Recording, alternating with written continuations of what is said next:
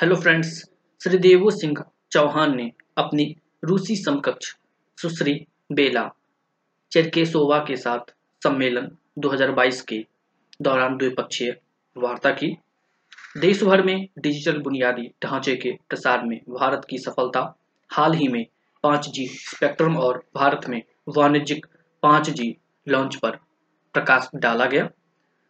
संचार राज्य मंत्री श्री देवो सिंह चौहान ने बुखारेस्ट, रोमानिया में आज अंतर्राष्ट्रीय दूरसंचार संघ के सम्मेलन 2022 के मौके पर रूसी संघ के डिजिटल विकास, संचार और मास मीडिया के उपमंत्री सुश्री बेला चेरकेसोवा के साथ द्विपक्षीय वार्ता की।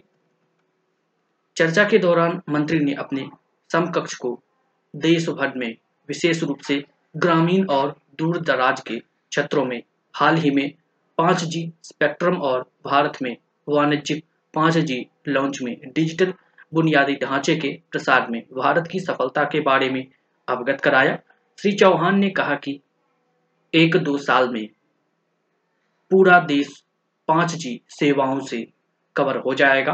भारत ने स्वदेशी रूप से चार जी स्टैक विकसित किया है और स्वदेशी पाँच जी स्टैक के विकास के कगार पर है। प्रधानमंत्री श्री नरेंद्र मोदी के नेतृत्व में भारत सरकार ने चिपसेट के विकास सहित उन्नत दूरसंचार प्रौद्योगिकी में आत्मनिर्भर होने के लिए कई कदम उठाए हैं।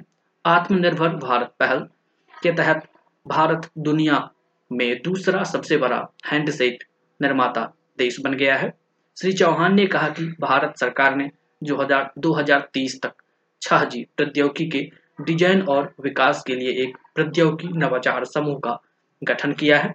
उन्होंने कहा कि ऐसे कई क्षेत्र हैं जहाँ रूस और भारत सहयोग कर सकते हैं, जिनमें पाँच जी उपयोग के मामलों का विकास, डिज़ाइन, छह जी प्रौद्योगिकी आईओटी शामिल है। एम टू एम साइबर सुरक्षा और विश्वसनीय समाधान विकसित करना है।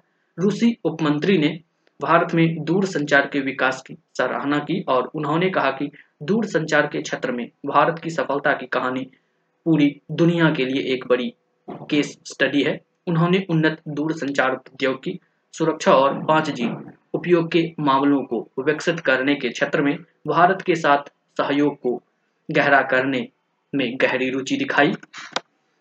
इससे पहले श्री चौहान ने प्रतिनिधिमंडल के प्रमुखों की बैठक में भाग लिया, जहाँ भारत को आईटीयू परिषद और आईटीयू के विभिन्न पदाधिकारियों के चुनाव की सुविधा के लिए क्रेडेंशियल समिति के उपाध्यक्षों में से एक के रूप में चुना गया है। उन्होंने रोमानिया के उप प्रधानमंत्री की अध्यक्षता के, में सम्मेलन में 2022 के एक बहुत ही प्रभावशाली समारोह में भी भाग लिया।